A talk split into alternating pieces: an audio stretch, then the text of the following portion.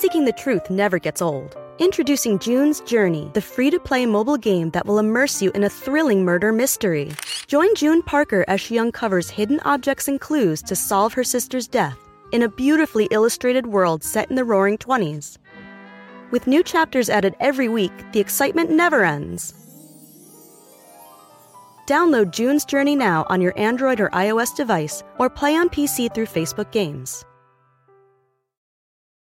Whether you're a morning person or a bedtime procrastinator, everyone deserves a mattress that works for their style. And you'll find the best mattress for you at Ashley. The new Tempur-Adapt collection at Ashley brings you one of a kind body conforming technology, making every sleep tailored to be your best. The collection also features cool to the touch covers and motion absorption to help minimize sleep disruptions from partners, pets, or kids. Shop the all new Tempur-Adapt collection at Ashley in store or online at ashley.com. Ashley, for the love of home.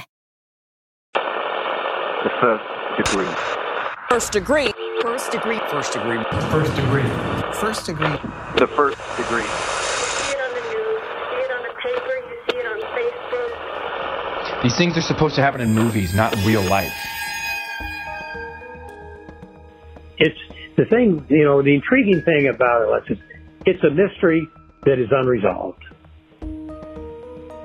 And that's, uh, uh, if, if it were, I think that's a truthful statement.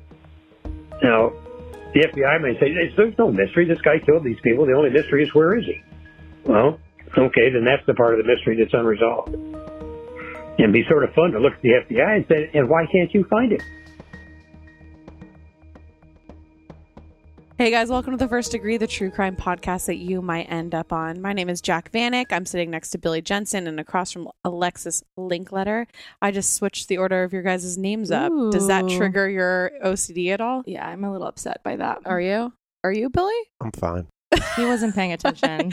Billy is so chill. Before we jump into uh, what day it is, uh, if you guys didn't hear on our last episode, we're going to be at Crime Con in New Orleans on June 7th through 10th.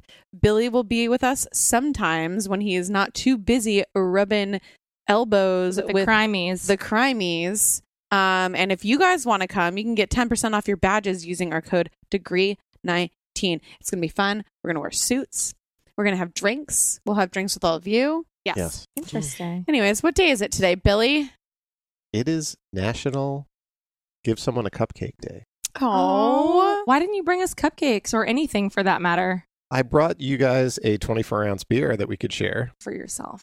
I know, just so everybody knows, like when we have our podcast, we have some snacks, we have some beers, and usually it's Alexis and I bringing said beers and snacks. But today, Billy decided to bring his own single, Single beer. 24 ounce beer. And we're like, cool, thanks for the um Thanks for sharing. the effort, the That's team not effort. you. You guys had already said you what you were bringing, and I was like, you know what? I'm just going to bring a light beer.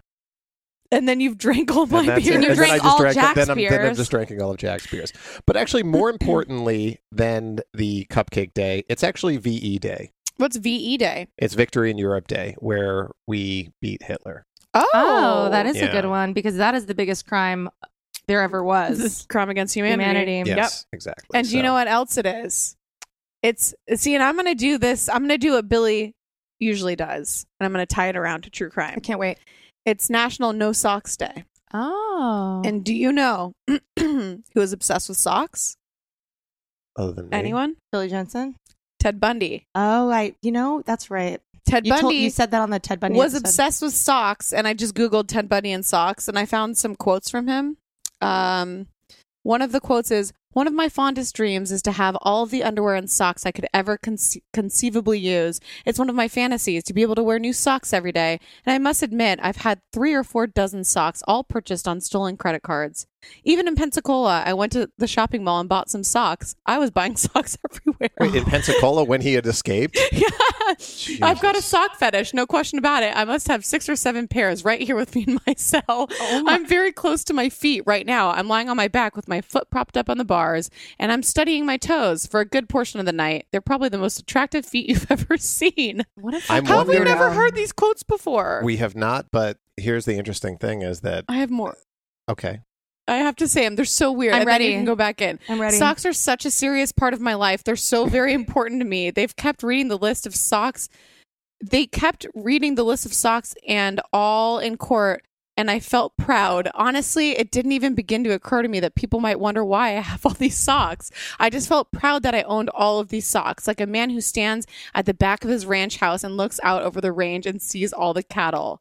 The only time I began to have a little bout of sheepish, sheepishness, sheepishness It really sounds like you're quoting Billy right now. sheepishness was when I read about a white sock with a blue bar and green stripe on the toe. Those are odor eaters, and that was getting too personal.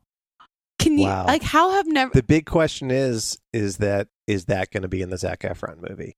Okay, so let's jump into our case, Miss Alexis. I mean, let's jump back into our case. Miss Alexis has a nice ring to it. So, last week, you guys observed, you guys listened to us talk about the first part of the Bradford Bishop investigation. And essentially, to reset and remind you guys of where we were, Brad Bishop, he was mid career as an aspiring diplomat, ambassador.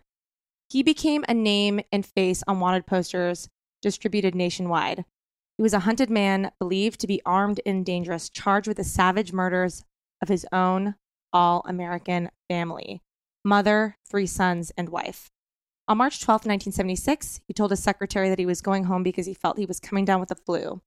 He was angry for having been passed over for a promotion. Then he was never seen again. And the bodies of his five family members were found on fire in a remote stretch of woods in North Carolina.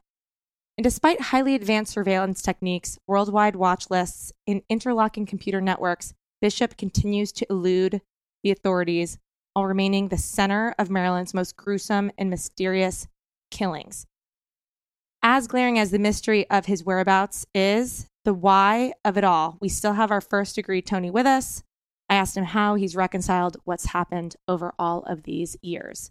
So, in case you haven't picked up on this already, he is still out there He's gone. more than 40 years later.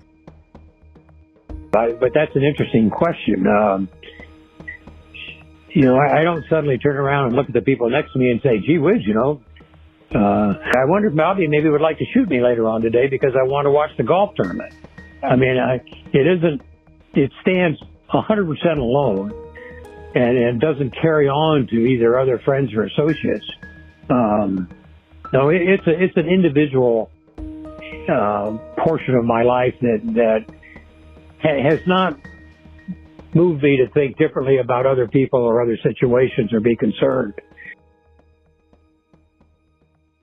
So we're going to dissect the type of killer that Bradford Bishop is, and he is what is called a family annihilator. And they're interestingly the least understood and um, like researched type of killers, since the perpetrators usually either kill themselves or immediately confess. Such cases cases tend to be solved quickly and disappear from the headlines. But I mean, have we talked about Chris Watts yet? Because Yeah, he would be yeah, the most did. recent Yep. family Yes, and- annihilator. And, he's an example of he pleads guilty. immediately. So, so the well, not immediately, but, Well- but soon. the investigation and the, the deconstruction of him stops because Right. it saves money to just okay. yeah, he's not going to go to court. Well, Exactly. One of the interesting things that actually happened last week, though, is that he there there is rumblings that he's going to try to appeal for some reason. He he he pled guilty because it was either you can go to trial for death penalty or plead guilty. and he would have gotten He's the death socio- penalty. He's a sociopath, and obviously he wanted to keep living. right. Yeah. But it seems like he just wants to keep on being putting himself out there. I'm sure he just wants to and stay in the headlines. That's exactly what he wants to do. Oh, but a piece of What's shit. crazy is that his family still believes that he's Innocent? innocent. Well, they they were like, oh, he was railroaded into confessing because he didn't want to die. So they Yeah. basically just say, you know, His family his and family, like his personal family, not his mom and dad Yeah. Oh, believe okay. believe that Shanann killed the kids and that he was retaliating. It- Jeez, it's delusional. yeah, that's crazy. Um, okay, so research into the subject of family annihilators indicates that such killers tend to share one common trait, and that is a feeling that they've fallen short of societal ideals of manhood. And according to preliminary findings, family killings have risen with the unemployment rate. That's really interesting. Yeah, and of course, um, annihilators are overwhelmingly male and mostly white and middle aged. Remember, we're talking about family annihilators, which is not just killing the children, but also killing the the significant other, and it's usually um, a male that's doing this. So, um, annihilators are overwhelmingly male and mostly white and middle age. They feel, um, you know, from what we've heard about this and the research, the little research that there is, they feel inadequate as men. Sometimes they've suffered uh, childhood abuse. They're uh, having felt powerless as kids. They try to extract strict control over their households, and they want they didn't have this ideal family life as a child, so they're trying to create that. And uh, when the economy is in decline and jobs are scarce and tensions, tensions are high, the control that these men are seeking becomes harder and harder to maintain. So, um, we can see this in some of Brad's life and not just around the time of the murders, but also in his early life too. Remember, his initial goal was to become a physician, but then he had to drop out of Yale for financial reasons, and he decides to work for the government. And who knows why, but he may have considered that a failure. Uh, which really on the outside doesn't seem like that much of a failure. No, but it it kind of a seems failure like him. a yeah. yeah. The types of family. So apparently, there are four types of men who are family annihilators self righteous, anomic, paranoid, and disappointed. Oh, disappointed annihilator. That's probably what he is. The self righteous men were those who define themselves as the breadwinners and then they lost that identity. He's probably that one. Yeah. Yeah. Sounds familiar. The only thing that, that, that was apparent with Brad is he was he was looking. He wasn't sitting there saying this is a great career and I'm excited and going forward. He was looking at people around him and where they were on, on a relative, I would guess, economic level and feeling of success level. And he, being a very competitive guy, um, seemed to be questioning where he was in that, let's call it ranking.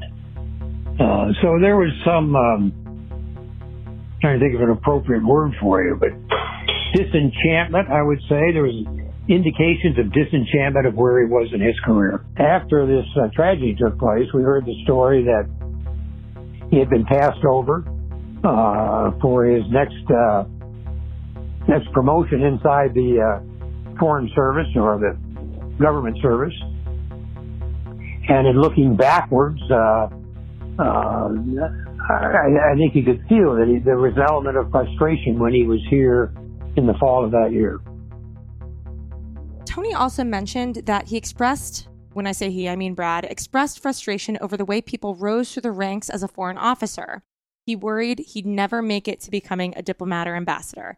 And he saw the success of those around him and felt inferior. You know, he was, Tony and their other friends were doing really well, and Brad was kind of bummed about that. so, as far as these types wanting control over their household, we learned that his mother essentially ran his. And after the murders, law enforcement found in some of his writings that Bradford wrote of wanting a freer life before his killings. So let's recap the police theory for the day of the murders and explore the possibilities that we're dealing with here. So the police believe that after Bradford left work on the way home, using part of $400 he had withdrawn from his bank earlier in the day, he bought a two and a half gallon gasoline can and a small sledgehammer at Sears. That night, police believe that he used the sledgehammer to kill Annette, who was 37, and then he waited for his mother, Lobelia Bishop, who was 68, who lived with them, to return home from walking their family dog, Leo. He went from one, one room to the next methodically and killed his three sons, William, Brenton, and Geoffrey, 14, 10, and 5 years old, in their beds. And police say, in their beds. Neighbors did not hear a sound, and after disposing of the bodies, he stopped at the Jacksonville sporting goods store where he was seen with a dog and possibly a woman. He left the car in the Ozarks, and then apparently he went to a uh, store um, and used his. This is after the murder. Used his charge card and his driver's license to show the owner of the store because he bought uh, some minor items, and apparently, supposedly, he was with a woman at the time.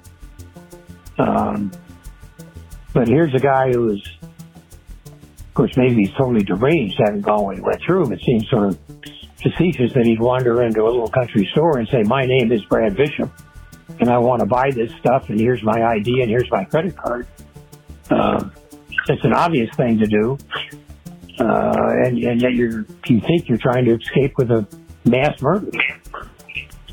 And, and you know which of the pieces are true and which are not. I, I have no way of telling. So then Bishop drove his car 400 miles west to the Smoky Mountains National Park in Tennessee. The car was found 16 days after the discovery of the bodies, and police bloodhounds picked up a faint scent of Bishop near the park's tourist center. He then vanished. And through the duration of the manhunt, law enforcement was operating under the assumption that he had a phony passport made and he had likely changed his appearance. And at that time, they believed he traveled to Europe by way of his diplomatic passport due to the ease of international immigration in the late 70s. And I guess I was thinking about this earlier too, because it's like nowadays it's so hard to travel anywhere without Mhm. a trace. But in the 70s, it was just like a free for all. Anybody Yeah. could It was really like go. it was like getting on a bus. yeah. Yeah, it was like getting You on a didn't even bus, have to show your ID right. to get on a plane, right? Like with Nope. D, no, with DB Cooper, yeah, he did just signed a name and that was it. Dude, we That's should do a so DB Cooper episode. All those files are declassified. It would be great. Ooh, we should do that. Well, If we can find Somebody- a relative of his, that would be No, but- fantastic. Then we'll know who he is. Yeah, I know. No, we need someone who was on the plane. I've already done a DB Cooper special, and I still get. I know when it's. don't you know when it's somebody airing. that was No, I know when it's airing, and it's always because actually there are some people. Uh, we could do the kid that found the um The, money, in the river. Yeah. hmm and I always know when it's airing because I get like 15 emails from people saying Really? they know who it is. Oh. God, doesn't everybody? hmm so there were a number of pretty reputable sightings since he disappeared in 76. There was a Swedish woman and former acquaintance of his that said that she saw him in Stockholm in July of 1978. And a former neighbor said that she saw him on a train platform in Basel, Switzerland in 94. And a former colleague stood said that they stood next to him in a men's room in Sorrento, Italy in January of 1979. So these were all people that actually knew him and saw him, which is Mhm. crazy.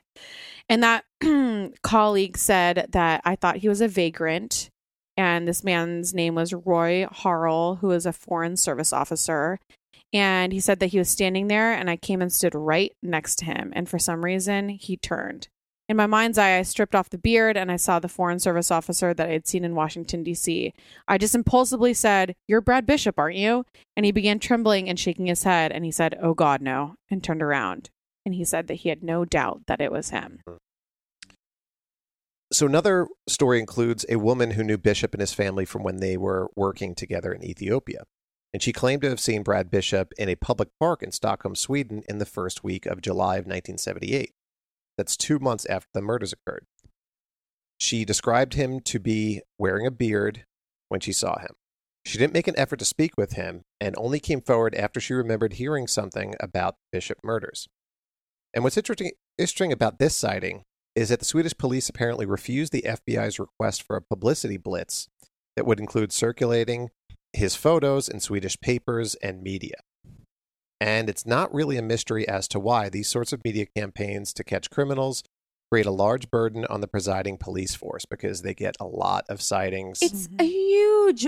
To follow up on those kind of tips, Oh like my I don't understand And why we're a s- foreign government would say no. and we're seeing it right now Mhm. with uh, with the Delphi murders because there's uh, you know um, the two little girls who were who were killed in Indiana. They put out one sketch, and they then didn't you have catch that guy from their phones No. yet. Nope. And they put out one sketch, and they just put out another sketch a couple weeks ago, and they're getting flooded with tips. I don't, yeah, that's, it's so crazy. Yeah, it's an overwhelming amount. I don't know how they ever Sift Find through the them, right one. Sift through Yeah. them to be like, this is reputable, this Yeah. isn't. Especially with men. No offense, men. You all kind of look the same. Yeah. So it's like an average. I saw. I've seen the picture of him from that girl's cell phone. Yeah. And he's so generic. Yeah. It could be Anyone. your brain could just imagine anyone's face on that guy. Yeah. So there was also a surge of excitement in 1979 when a newspaper photo of hostages taken by South Moluccan terrorists in the Netherlands showed a man who looked exactly like Bishop. The resemblance was close, but the man turned out to be a Dutch taxi driver. So clearly, there are a number of theories that have been floated. Somebody who served with him in the State Department claims that he ran into him, and it's either in the, it was either in Italy or in the Scandinavian countries. Um, time frame, I'm, I'm guessing was within the first five years after this took place. Um, ran into him, tried to convince him to give himself up, and uh, Bishop ended up leaving the scene. But there have been three or four or five potential sightings, a couple of which would appear to be very valid because they were people that well, I better just stick with the one. This this one who knew him well, and and as represented in the press, uh, there was no doubt it was Brad Bishop, and no doubt that he communicated with him. Um, and then uh, Bishop fled. So there, there's sightings, and I think, um, you know, I would imagine with any top ten guy on the list, they have sightings, and maybe nine out of the ten of them are people who think it might have been, rather than somebody who says, "Oh no, no, I've known that guy for seven years, and I know who I was talking to," rather than I saw him in a window or something, uh, you know, sort of oblique. So, one of the first theories that kind of evolved from this case involves a possible CIA connection. His psychiatrist was interviewed, and he said the bishop told him that he was heavily involved in the CIA. And many of the police who have searched for him have suggested that his CIA connections was how he was able to disappear so seamlessly. But according to an article from 1997, the CIA has denied any files on Bradford. And this CIA theory leads to the next one. And the next theory is that these murders were an act of revenge by some Yugoslavian entity due to something that Brad Bishop did when he was spying on that nation. Now, Bishop was trained by the army as a Serbo-Croatian linguist, and two of the things that he um, that he was doing for army intelligence was one, he was monitoring uh, Yugoslav broadcasts for any sort of intelligence value, which really means that he was just listening to radio, he was watching Yeah. TV, just trying to see if anything was coming out there. But there was also at one point he tried to he he he was asked to go infiltrate the a, uh Yugoslavian ski team visiting Italy and try to get those members to become spies for the US. Interesting.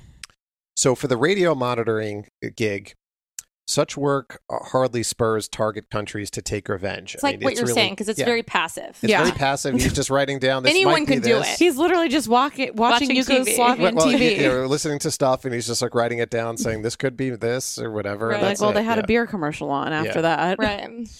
Uh, this is official eavesdropping. It's done by every nations. It's not that big a deal. So, um, Bishop recounted to friends that he failed miserably in this in this uh, ridiculous Cold War mission. Therefore, it, it really didn't make that much sense that um, he would be a target of righteous fury from Belgrade. And finally, the now defunct Yugoslav regime was not really noted for carrying out assassinations, uh, least of all against any American officials. a couple years ago was a professor in the uh, New York State College system, who I think he was putting together a book. And he had his own theories of what took place. Um, his his theory, his understanding was that when Brad was initially in the Foreign Service, he was stationed in Yugoslavia, and in on that uh, in that station, he had ended up killing an individual in the line of duty. Uh, let's just say it was a Yugoslav. And that this guy's theory, as I believe it, they uh, they don't take lightly to those things and always look for retribution. And he tried to build, or maybe did build, a plot around the fact that this whole situation with Brad was a setup that it was done by, let's call them European agents, did the killing, set it up for him to be uh, uh, obviously uh, accused of the killing, and that he had been, I'm trying to remember this, but I think they had taken him somewhere down, uh, he ended up in a prison somewhere in South America, uh, and was probably dead. Um, but, uh, uh, you know, a wild theory, the type of theory that, that, uh, two weeks after Brad had been killed, if somebody threw out, we'd say, well, that, yep, that, that might well be the case, because it certainly couldn't have been Brad. It is wild. I mean, the story is wild, and the conspiracy thing is something that I think uh, uh, could could well have been generated. Um, could, could have no basis of fact whatsoever, and could have been generated by people just like me who are sort of saying, we sort of hope that there was something other involved. Well, what about this or what about that? And that could turn into a uh, some sort of an account. But those conspiracy, concepts arose from facts. I don't know. Uh, supportable in any way, shape, or form. Again, I don't know. When I was growing up, I took French in high school, but I could never get the language to stick. I wanted to be fluent so bad, but it never happened. I just couldn't focus and I couldn't practice enough, and it didn't work. But thankfully, there's Rosetta Stone, which is the most trusted language learning program, and it's available on desktop or it can be used as an app on your phone or tablet. Rosetta Stone is different. It immerses you in so many ways. And with its intuitive process, you can pick up any language naturally. First with words, then phrases, and then sentences. And before you know it, boom, conversations. Plus, with Rosetta Stone's true accent feature, you'll get feedback on how well you're pronouncing words. It's like having a personal trainer for your accent. Don't put off learning that language. There's no better time than right now to get started. For a very limited time, the first degree listeners can get Rosetta Stone's lifetime membership for 50% off. Visit rosettastone.com slash first. That's 50% off unlimited access to 25 language courses for the rest of your life. Redeem your 50% off at rosettastone.com slash first today. Okay, so it comes as no surprise that I have absolutely no idea how to cook. I don't want to learn how to cook, it's not really my thing. But when I tried Factor meals, it was a freaking game changer. So, Factor's fresh, never frozen meals are dietitian approved and ready to eat in just two minutes. Yeah, two minutes. So, no matter how busy you are, you'll always have time to enjoy nutritious, great tasting meals. So, the first time I tried Factor meals, I was actually blown away because I'm like, that's it. That that's all it is. 2 minutes and the meals are so delicious. With 35 different meals and more than 60 add-ons to choose from every single week, you'll always have new flavors to explore. And you can treat yourself to restaurant quality meals that feature premium ingredients like filet mignon, ooh fancy, shrimp and blackened salmon. Like I said, they're so easy to prepare. I love them. So head to factormeals.com slash degree 50 and use code degree 50 to get 50% off your first box plus 20% off your next month. That's code degree50 at factormeals.com slash degree50 to get 50% off your first box plus 20% off your next month while your subscription is active. It's almost summer, and the best and most sustainable way to shop for a new season is on therealreal.com. The Real Real is the largest and most trusted source for authenticated luxury resale.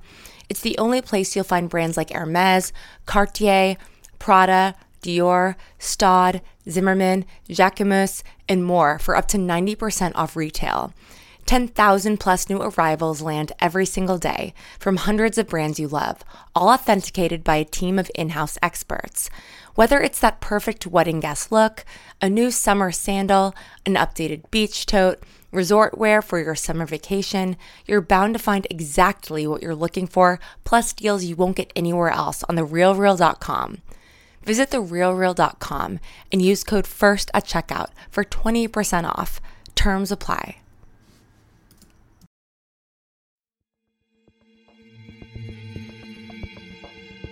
So, curiously, 38 years after the murders in 2014, Bishop was added to the FBI's top 10 most wanted list.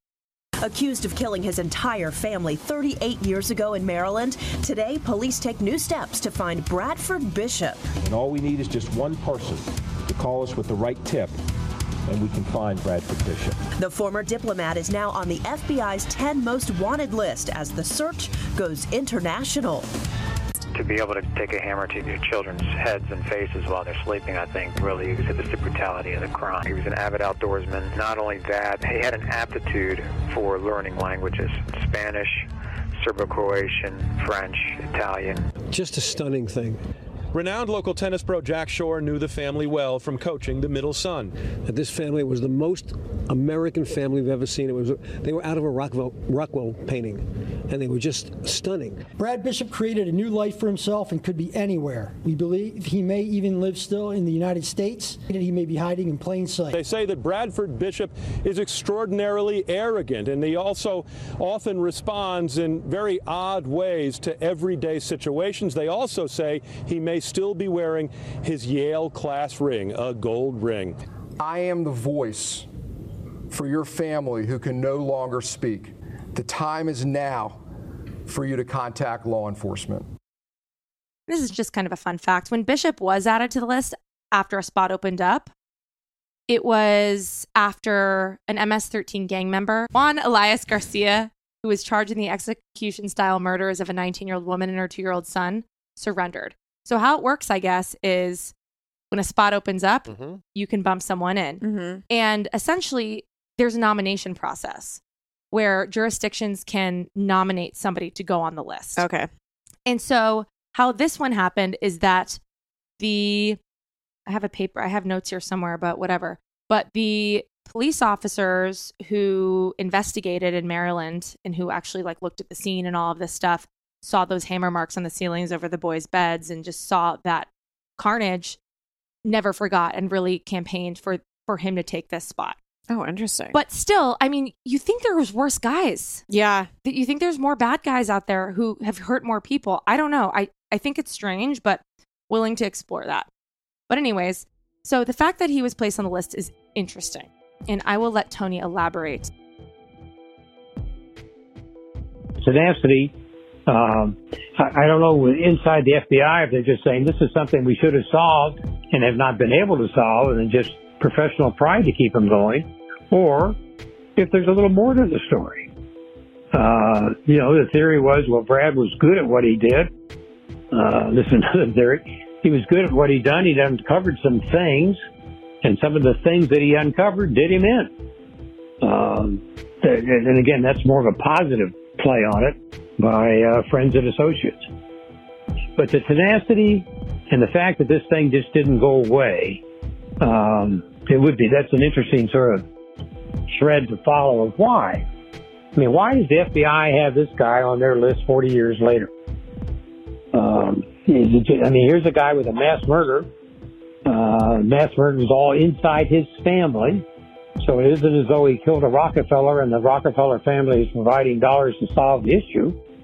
Uh, it was all wrapped up into the Brad Bishop family. Um, why? Why, why, you know, and as I say, maybe it's just professional pride that they haven't been able to resolve it. But I have thought of that on occasions. What would you do if you looked across the street and there he was? Um, the articles, I think some of the things you're reading now, he ran into a friend who tried to convince him to give himself up. And I'd probably be in the same mode. I, I don't think I'd fear uh, that he'd pull out a gun and shoot me, but I think uh, it's you know it's such a remote potential. But this whole thing has got so many sort of screwy little aspects of it. I guess if I had an agent in front of me, I'd say, you know, help me to understand why this case two or three years ago suddenly became of interest again, and suddenly he gets back on the list on a on a situation that happened, as you know, I've sort of already described, so many years ago, and was so in its own way very self-contained. It could be a relatively easy one to say, well, you know, we looked it out, it was pretty, apparent this guy killed him and he disappeared.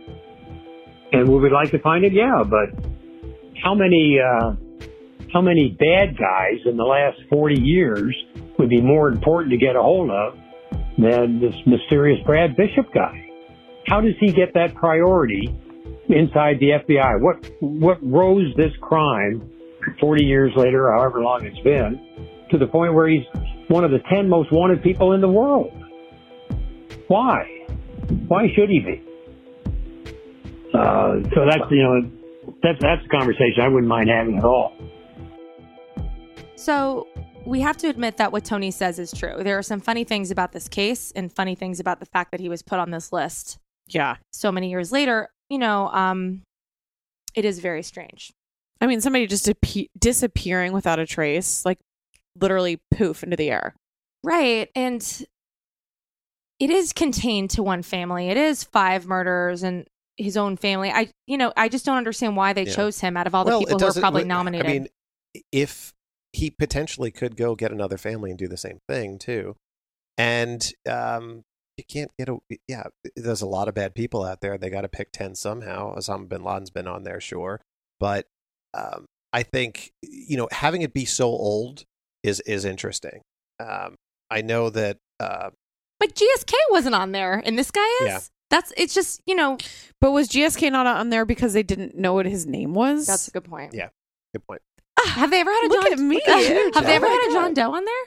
I don't. Think, I'll, I'll have to like you know like the They probably have. like the Cleveland Torso Killer or something like that, or the Axeman Or just like New if they have a or- picture, they don't know who it is. I don't Yeah. know. We'll have to look with into just that. like a with a question mark over their face Yeah. and like a yeah, like a silhouette. totally. But so with the addition of Bradford Bishop to the FBI's most wanted list, there obviously, as we disclosed before, is a, a resurgence of media attention when something like this happens. So an episode on Bishop aired on CNN's The Hunt with John Walsh.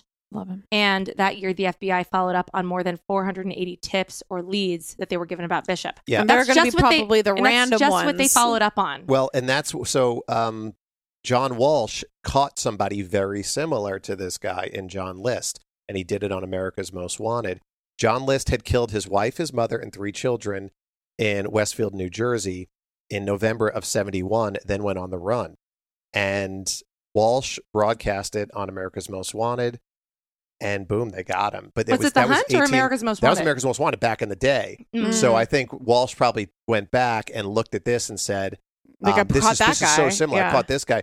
The only well, thing he is, was is on America's Most Wanted. Okay, so Bishop was on America's Most Wanted in 1989. Oh, Oh, he was? Okay, yeah. Yes, but nothing. So he's going back to that. Yeah, uh, he was able to to catch John List, who, by the way, he get, he said it was financial problems and also that his family had kind of gotten away from God, and that's the reason why he Oh, did this horrible God. stuff. Oh, you're super close to God with your yeah, murder. Yeah, with and your- um, but that was only eight, that was he, he was on the run for 18 years. I mean, this is 38 years, Mhm. but uh, you know what? Keep looking, man. Mhm. Jeez. Mhm. So the manhunt that was almost 40 years later was different, mostly because law enforcement now had DNA at their disposal. The FBI were able to extract DNA from a cigarette butt left at the North Carolina murder crime scene, so they had a way to conclusively identify him. And they also had Bishop's dental records from a 72 dentist visit. They were offering a $100,000 reward for information leading to his arrest. Tips were flooding in, and one of those leads resulted to the testing of a DNA of a quote unquote loner whose body turned up dead off the coast of Mexico. He looked a lot like Bishop, but it didn't end up being a match. And Bishop lookalikes were spotted in bars, truck stops, grocery stores, and even a bridge club as a result of the 2014 campaign. And one very interesting piece of information um, that eventually turned up was a witness coming forward who revealed that Bishop engaged in multiple affairs prior to killing his wife, something the agency said that was not previously known in all the years prior to the murders. So, could this explain that random woman that he was with At, in? Jacksonville. at this- Yeah. You know, and it's. I think it's so interesting that in the original investigation they didn't kind of smoke this out Yeah. because it, it looks like a like he snapped until Yeah. you learn that Right. because then it's like oh shit I can. It was maybe like the the passing over for the job was the last straw. Mm-hmm. Like oh I might as well fucking start over. Like Right. I, I don't love my wife. I'm in love with this other woman. Well, and who knows? Yeah, he might have another side family. Like, you have no idea what the hell is going on. Probably. And I, you know, I think at some point we should talk too about could genet like what would genetic genealogy do in something like this? And it would would it only Mm. be useful if he had a kid? Yeah, It, and it would only be useful if it was his, you know, it's it's mitochondrial DNA. So what could they do? yeah. No, that, that's exactly right. It would really be only if he he had uh, Family. family. Yeah. And uh, really, what they're doing with pulling the DNA is that anybody that they might, you know, you hope that they did it, and they put it into CODIS, and just in case he does get arrested or picked up for something uh, down the line, and then they can run it. But it's really, it's going to be a lot of this stuff. Hey, we found a guy that wound up dead. Is this going to be the guy? And then they'll just test it and see if it was him. Right. Mhm. Let's assume he did it. Uh, he did it in the United States. He has, as I've read, he was fluent in five languages. Uh, I would think you'd t- want to take advantage of that. So I would think that he would have been, uh, you know, these various sightings in Europe. I think one was in Africa. Um, he was very, very comfortable in Italy. Um, I would have thought he would have stayed in Europe somewhere. But that's just me thinking. I, it tends to come, my impression from the FBI, and when I say from the FBI, from various articles that I've read over the years, is that they uh, they seem to think there's a greater chance that he uh, might live down the street and around the corner from me. That he stayed uh, undercover in some format in the United States. And I, you know, what evidence do they have for that? I, I don't know. But I, I think if, if you were talking to the FBI, I, I would guess that they would say, well, yes, he went to Europe, but we think he's been, I think they feel he's been in the United States for a lot of years. It's the thing, you know, the intriguing thing about it, it's a mystery that is unresolved. And that's, uh, uh, if, if it were, yeah, I think that's a truthful statement. Now, the FBI may say, there's no mystery. This guy killed these people. The only mystery is where is he? Well, okay, then that's the part of the mystery that's unresolved. And be sort of fun to look at the FBI and say, and why can't you find it?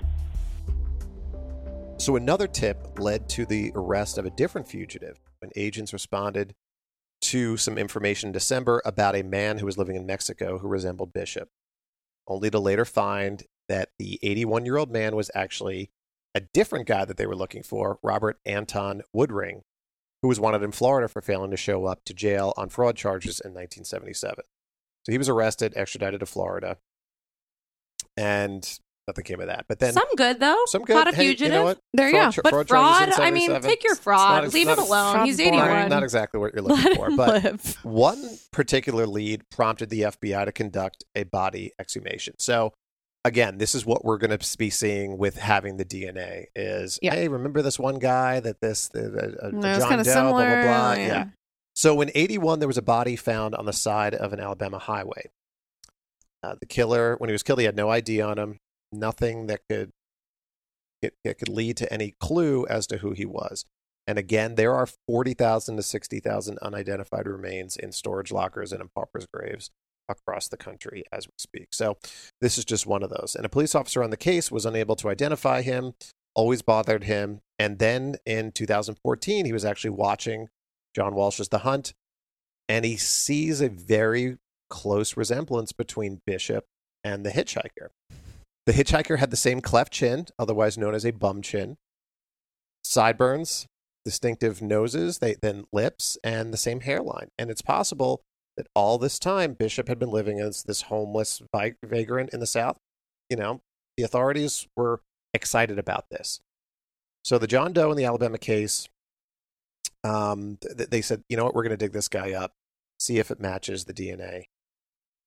And they exhume him in Scottsboro, Alabama, and it's not Brad Bishop. So they believe, they must believe he's here to put him on the top 10 most wanted list. in America. Yeah, Yeah. but the prevailing theories up until 2014 were that he was abroad. Yeah. So that's why I think there's so many curiosities in this. In like, that, what are they not telling? Yeah. Yeah, What, what why is, do you what think is he's leading him to believe that he's here? Yeah. Not exactly. somewhere else. Why do you think he's here? Why are you, ex- you know, expending all these resources on this 38 year old case? And why do you think he's an Alabama vagrant when you were taking the possibility that he was in Europe seriously for 30 years? Well, I, I think the Alabama vagrant thing. I think it was this uh, this police officer made such a strong case, and it's, it's sort of like might as well. Right. Who you know, and they said, all right, listen, we'll pay for it too. Right. And that's the big thing with exhumations because it costs money. Yeah. Got to get a backhoe. Got to do all this stuff. So Right.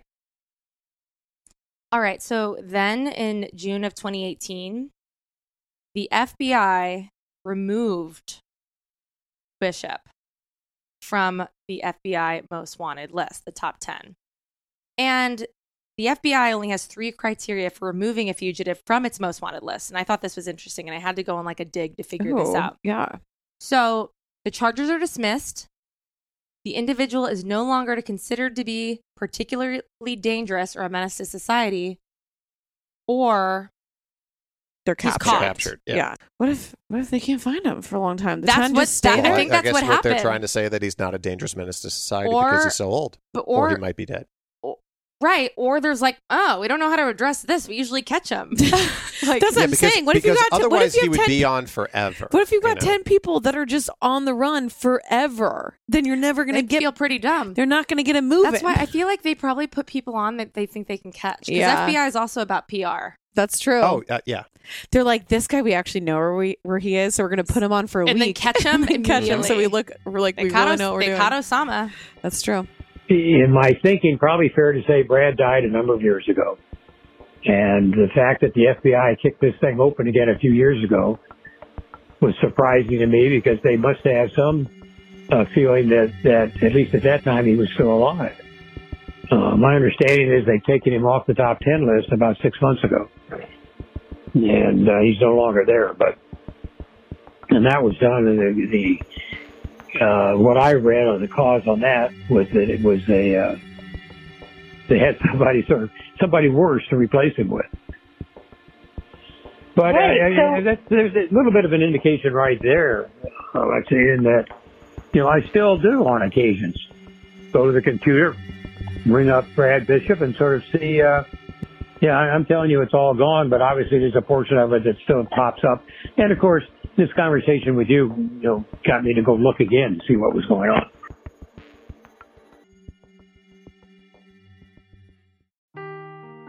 Seeking the truth never gets old. Introducing June's Journey, the free to play mobile game that will immerse you in a thrilling murder mystery. Join June Parker as she uncovers hidden objects and clues to solve her sister's death in a beautifully illustrated world set in the roaring 20s. With new chapters added every week, the excitement never ends. Download June's Journey now on your Android or iOS device or play on PC through Facebook Games. Whether you're a morning person or a bedtime procrastinator, everyone deserves a mattress that works for their style. And you'll find the best mattress for you at Ashley. The new Tempur-Adapt collection at Ashley brings you one of a kind body conforming technology, making every sleep tailored to be your best. The collection also features cool to the touch covers and motion absorption to help minimize sleep disruptions from partners, pets, or kids. Shop the all new Tempur-Adapt collection at Ashley in store or online at ashley.com. Ashley, for the love of home.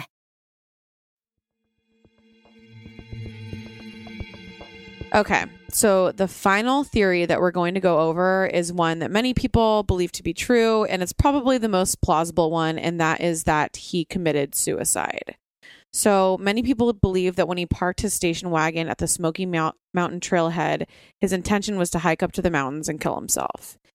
And while suicide may seem like the obvious option after he killed his entire family, why didn't he do it at his home?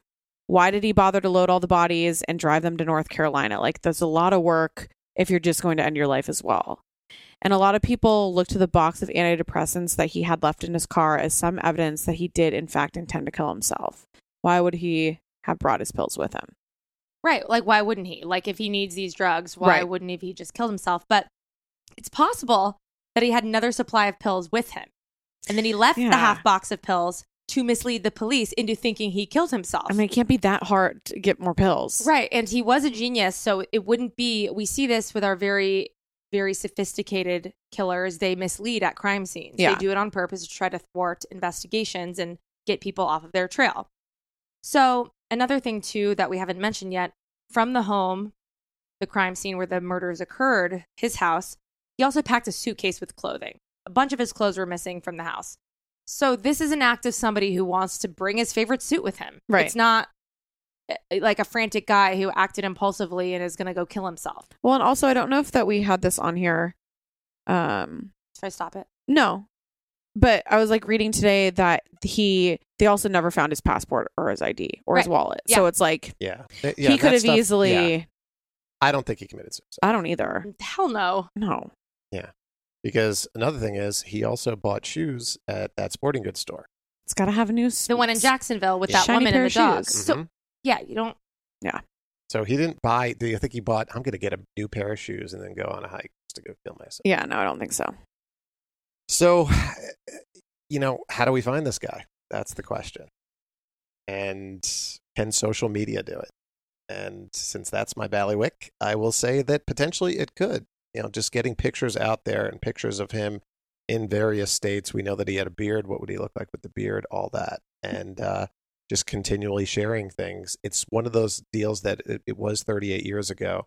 People are going to have to rack their brains, but Mhm. you know, you have to. The thing that's different about the crimes that I use social media for, because I don't, I don't do fugitive cases, is that uh, we know so much about him and what he was like and what he want liked and you know he had all these languages and this and that that that he's identifiable as opposed to uh, searching for information about a about a crime when you don't know who it is. So. Right. And he is like a very interesting looking guy. Mm-hmm. And I had posted on our Instagram, they did like a police rendering, which by the way are crazy now. I know it's like, like, a 3D, it's like, like it's a like clay a clay ma- bust. Yeah. It's, yeah. it He's was- like it's like what he'd be like on Gumby old. It is.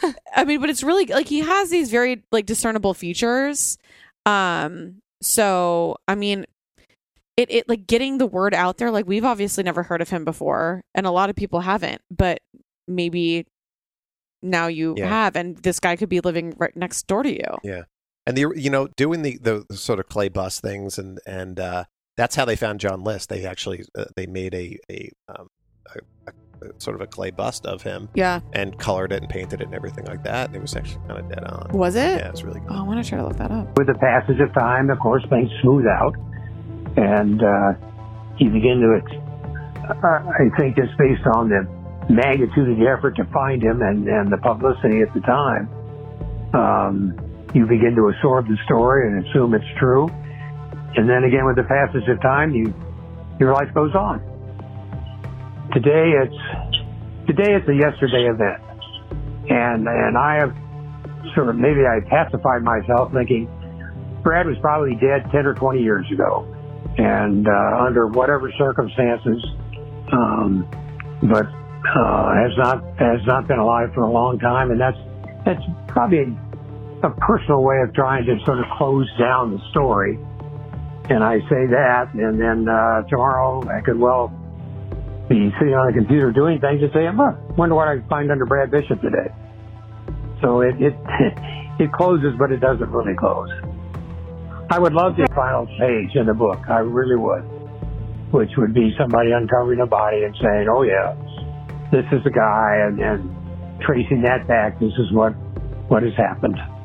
Um, it's either an extremely complex story uh, that somebody else is involved, or it's exactly as been presented in the press, um, a guy that just went off his rocker. I mean, I just think it's interesting. It's baffling to all of us that this guy's still missing, but imagine knowing this guy. Like, he was a groomsman in Tony's wedding. Insane. And, you know, Jac, we're close enough for that kind of thing. Yeah. And it's like, imagine one day I'm like, peace, Jac. I'm like, good to see you. Let's, we just played tennis with the kids. And then you hear that I murdered my Entire husband, family. mom, and kids, and then I'm just gone. And he said some things throughout the course of both of these episodes, which if you guys have been listening, you would have heard. He's like, I just expect, I expect all the time to just see him. Yeah. And I wonder what I would do. Oh my god. Because, I mean, I think it fucked with him once he knew they were looking here, that he thought they had some information that put him here. And it's hmm. like, you know, they were all best friends. So the idea that, like, maybe he would show up like, dude, I'm, it's not going to be to his mom. no. or it's not going to be, you know, it's, it's really just, I can't imagine that feeling. I can't either. we paralleled ourselves in a lot of that early life. I also um, grew up and married a high school sweetheart, so we double dated a lot. I mean, just because the circumstances were, were similar, um, maybe perhaps I related to it more than I normally would have if it had been uh, somebody else in high school. And to suddenly take news off the front page and put it in your heart is a, uh, you know, in very, it, it, in some form or another, it happens to all of us as we work our way through life. This one comes with uh, dramatic pictures and headlines. So, as we've conveyed, this case is an incredible mystery, and the manhunt and the FBI's areas of focus prompt more questions than answers. We talked about the fact that he was thought to be in Europe, but they searched here. So, Brad is only one of 34 FBI most wanted criminals out of 594 to get away with what he's done at this Yikes. point. So, and he's only the 10th person removed from the list since 1950 without prosecutors dropping charges or the fugitive being captured or dying. So, does this mean that Brad Bishop got away with brutally slaughtering his wife, mother, and three young sons? Or is there still hope? And will we get another just breakthrough like we did with the Golden State Killer case? These are all questions Tony has mused about over the years, Oh yeah. which is understandable. But this Uh, you know, there's enough uh, dramatics to this, and enough today with today's capacity to play with the computer. You can go back. I mean, I can go in the computer, which I did two or three days ago. You know, looking forward to talking with you, and look it up and say, well, what's going on now? And you know, 100 years ago, we couldn't have done that. Uh, so you can bring it back. Now, when it comes back, what are the emotions? Um, at this time, uh, pretty flat, I would say, on an emotional level. It's more, I'm, I'm reading a news article, and it's, uh, if there was a news article about John Jones next to it, um, certainly I would have more reaction to the Brad Bishop story than the Jim Jones. But it is, uh, um, today, it, today it's yesterday. And like your life, my life, a lot of things go on that uh, replace yesterday's. So, when Bishop was last seen in 1976, he was six foot one, 180 pounds, brown hair and brown eyes, with a six inch vertical scar on his back. In 2014, the FBI released new composite images of what he would look like today with silver hair and wrinkles. He is known to have carried his father's 38 special with serial, serial number C981967, and he should still be considered armed and dangerous. Tony, thank you for sharing your story with us. Thank you, Tony. Because this is an you know this is an old case. There aren't going to be that many people who knew him since sixth grade, right? And I was so grateful that you told me at our family gathering, and it's just further proof that I'm connected to so many people who are connected to murderers. It's insane. It's you really, are. I've got like most- five more episodes coming up, of just from fa- friends of friends. or my personal family members, which TBD. I'm waiting for that to be resolved. Yikes! Did I tell you about my cousin in Hawaii? We can talk about that later. That'll be its own episode. Um, yeah. Crime Con. Crime Con. You guys come see us at Crime Con. Use our code degree19 for 10% off your passes. If you steal Billy's boutonniere off his jacket, you get a hundred dollars. Oh, from from who though? From us? Yeah. No. We can't give a T-shirt or something. Fine. Where's our merch, by the way? I'm making it. I have to finish filming this damn TV show first. Okay, one hundred dollars if you either steal the boutonniere or pin a tail onto Billy. Pin a tail onto I don't have Billy. Anybody pinning any tails? It's just really up to you. It's a hundred dollars. We're for really me. emasculating you at Crime Con and just in life. he loves it. I know he loves it. Um, okay, follow us on Instagram at the first degree at Jac Vanek at Alexis Linkletter at Billy Jensen. Write us your first degree stories. We have But a- probably not Jac because sh- it'll get lost in her DMs. I know. I read my DMs. I No. just I sent you the one that the girl sent the I know, day. but to rewrite that name into Instagram to it's and then I'm it- not going to reply to the the first degree DMs unless it's like a crazy fucking case. right, right. Um, But I I'll try. Alexis will. We have a lot of cases rolling in, so um, yeah, we'd like to tell your story. And uh, until next week, keep your friends close, but not that close. Happy No Socks Day, bitch. Happy VE Day. Happy cupcake as What a was gift VE day. Day? Happy Happy winning the war over yeah. the Nazis Day. VE sounds like VD. It does. It, I thought it, it does sound like venereal disease. Easy.